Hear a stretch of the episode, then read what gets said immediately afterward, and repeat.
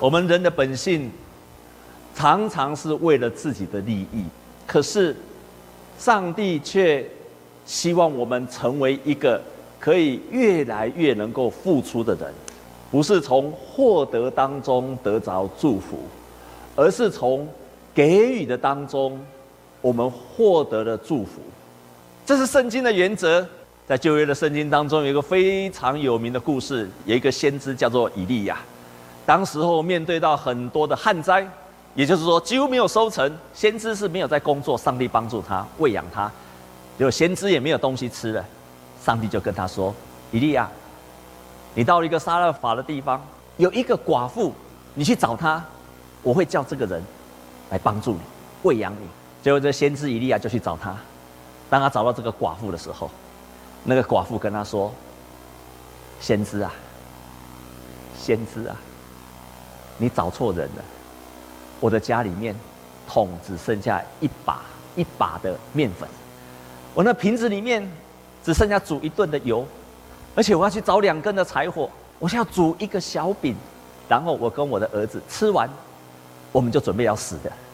这是我们的最后一餐，吃完我们就死了，预备要死了。上帝搞错了吗？”以利亚非常相信上帝，他就跟这个人说：“你让我先吃了之后，你先付出，至少你还有先知是什么都没有了。如果你愿意相信上帝的能力，你愿意先做一个付出的动作，那么我告诉你，上帝会让你的桶里面的面粉永不缺乏，上帝会让你那个油也不会减少。”这个寡妇相信了先知所说的话，就这样做了。从那一天开始，从那一天开始，他的面粉、他的油没有减少，供应不绝。这是旧约很有名的故事。你一定会觉得说，要从天上掉下面包来就好了嘛？为什么还要让他去做这个动作？可是上帝往往往往做超乎人理性以外的东西。可是那个关键就在于，第一，你相信神吗？第二，你愿意先做这个信心的动作出来吗？先知需要信心，寡妇也需要信心。我们再看另外一个故事，一样是吃饱的故事。耶稣曾经让他五千人讲到，一直讲到，一直讲到，讲到天都暗了，这五千个人没有东西吃。所有的门徒都说：“耶稣，这些人都没有东西吃，你赶快叫他回去吧。”耶稣说：“我们来喂饱他们。”耶稣准备让五千个人喂饱。这时候，他的门徒就说：“有一个小孩子就拿了个五个饼、两条鱼，同样的情形出现了。大家都没有东西，可是只有这个小孩子有五个饼、两个鱼。门徒就把这个五个饼、两个鱼给了耶稣，耶稣就开始感谢神，于是就开始让这个五千个人都吃到饱，还甚至还有剩下十二篮的食物。这个是上帝的原则。我在我不足的时候，我仍然愿意拿得出来。”如果你愿意这样做的时候，你会经历神，施比受更有福。这一句话是保罗讲的。他面对的以弗所的这些长老的时候，他劝勉他们说：“你们要成为一个施比受更为有福的人。”那保罗他做了什么？他什么施舍出去？第一件事情就是他把福音传扬给他们。我素常在你们中间来往，传讲神国的道。如今我晓得你们以后都不得再见我的面了，因为保罗在那个时候他准备回耶路撒冷，他知道回耶路撒冷他会被抓起来。保罗是冒着生命，就是要把福音传给他们。所以保罗在以弗所做的最美好的一件事，就是我把福音就是拼了老命，付上了生命，就是要传给你们。你可以给你的好朋友、亲朋好友最棒的礼物，就是把福音传给他们，让他们认识耶稣。也许你没有办法讲很好的真理，你没有办法把耶稣基督的道教义都把它讲得很清楚，没有关系的。有一天我做了一个很棒的梦，我看到在一个很大的房子里面有很多原住民的人进来，这边有的信主的，有的没有信的都进来到这里面。我心里非常非常的急，哇！因为人突然很多人进来，我就跟他说：“你坐这边，你坐那边。”我就很急的这边跑来跑去，跑来跑去，很心急，很心急，急到一个地步，突然醒过来了。我就问神说：“神啊，为什么你给我做这个梦？我为什么觉得非常的心急？”突然那一刻，一个很深的意念进来了。神提醒我，对人的生命要有急迫感。保罗就是这样对人的生命，不管三七二十一，我就是要把这美好的福音交给你，因为传给你，你的人生就有了盼望了。保罗是如此的带着急迫感，把福音就分享了出去。第二件事情，保罗为别人的生命来流眼泪，所以你们应当警醒，纪念我三年之久，昼夜不住的流泪，劝诫你们个人。三十二节。如今我把你们交托上帝和他恩惠的道，这道能建立你们，叫你们和一切成圣的人同得基业。这个意思是说，我不止把道传给你们了，我还要建造你们的生命，好让你们生命可以成熟到去承受上帝一切美好美好的祝福。我们认识耶稣之后。不管你今天是五十岁、六十岁、七十岁，你可能八十岁才认识神，仍然是婴孩，需要有人陪伴他、喂养他、帮助他，他才会成熟。你今天信了耶稣十年、二十年，结果你发现，你跟你二十年前、十年前差不多，没有什么改变。我要慎重跟你讲。婴孩，你仍然是一个婴孩。如果你信了耶稣，信耶稣以前很容易发脾气，信了耶稣五年、十年之后，还是一样的发脾气。我要对这样的人说：婴孩，如果你信了耶稣之之前，你家庭是这个样子，不太好。常常吵架，你信了耶稣三年五年，如果你的家庭还是一样，我要说，婴孩，我绝对可以跟你保证，你信了耶稣之后，一定会改变，因为我已经看过在我们教会太多美好的见证，他们信了耶稣之后，生命改变，软弱的变刚强，爱发脾气的变温柔的。家庭很多纷争的，变成喜乐的家庭。我因为太多经历这样的事情，所以我充满了信心。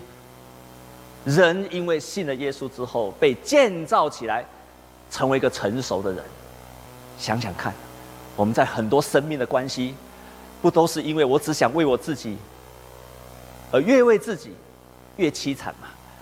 可是耶稣基督转变我们，从我要获得变成付出。于是你在家庭当中，你在男女的关系的当中，你开始学会说：“我愿意成为一个付出的人。”我告诉你，幸福由此开始。施比受更有福。施比受，而这只有成熟的人做得出来。你不一定到我要非常优秀才可以做，你现在就可以做，你随时都可以做，你就可以经历到神。在旧金山有一所小学，有一天校长就找三个老师过来说：“你这三个老师是我们全校最优秀的，学校要选出全校最智商最优秀的九十个学生，要交给你们这三个最优秀的学生老师教。一年之后呢，我们要来看这个结果如何。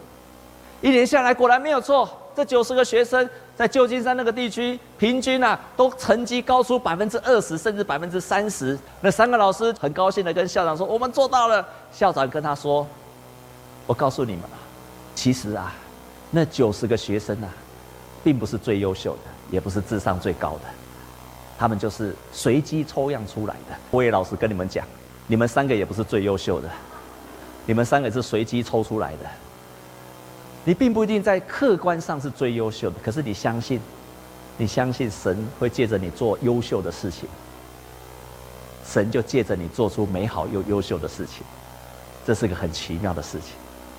我未曾贪图一个人的金银衣服，啊，三十四节，我这两只手常供给我和同人的需用，这是你们自己知道的。保罗不止在传福音给人，而且建造人的生命，他也供应人家在物质上的需要。保罗并不是很有钱的传道人，可是他一样照样愿意供应跟他一起同工的人。你不用等到我非常富有了才可以做。圣经上的原则，不管你拥有多少，如果你信靠神，你相信你可以做，你开始做，你就会经历神的丰盛。因为我们的神是丰盛的神。在教会历史上，在十九世纪有一个非常有名，乔治·穆勒，他是一个德国人。他看到圣经上有一句话：“神是做孤儿的父亲。”他就相信这句话。尤其在当时候的工业革命之后。英国很多产生很多很多的孤儿，他就决心做这件事情。那我要开始来去喂养孤儿，所以从那一刻开始，他就开始收养孤儿。可是他完全没有钱，因为才是一个二十几岁的年轻小伙子，没有钱，怎么办？他说相信。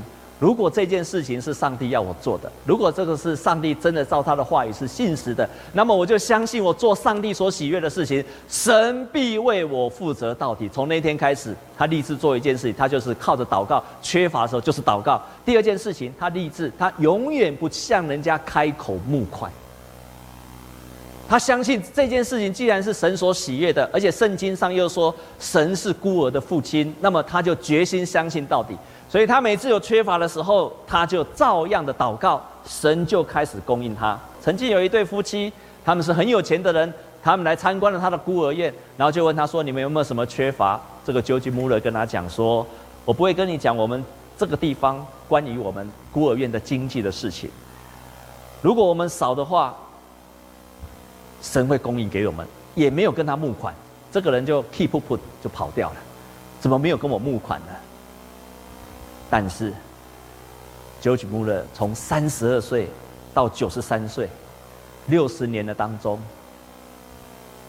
收容了一万个孤儿，从来没有让他们饿过一顿。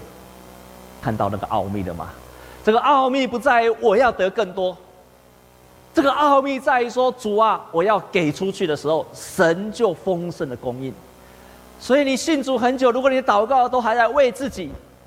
很难成就，可是你照着上帝的旨意说，神我要给出去，神就一直供应给你，这是神给他儿女美好的应许。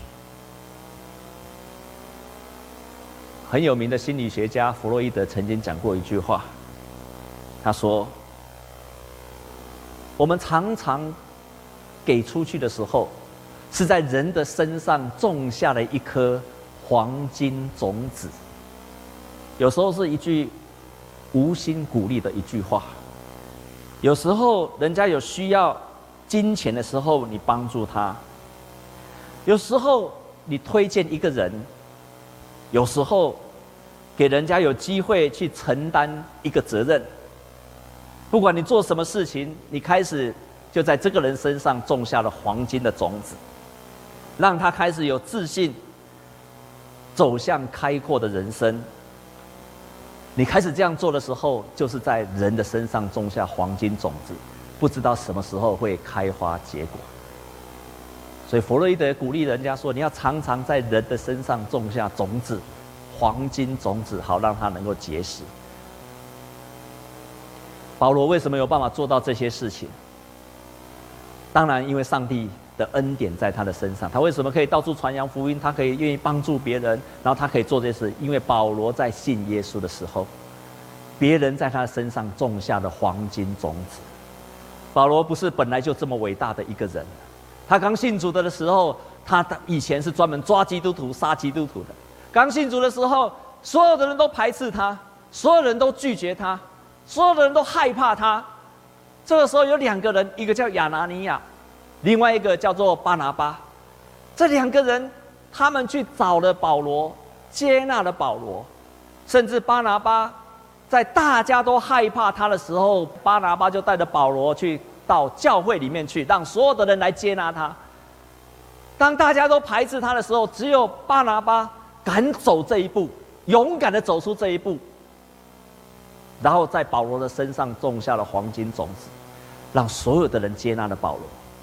后来，保罗跟巴拿巴被差遣出去传福音。保罗越做越好，变成保罗在发号施令。现在保罗再反过来带领他，这个巴拿巴一点都没有嫉妒，配合帮助保罗完成了宣教的大业。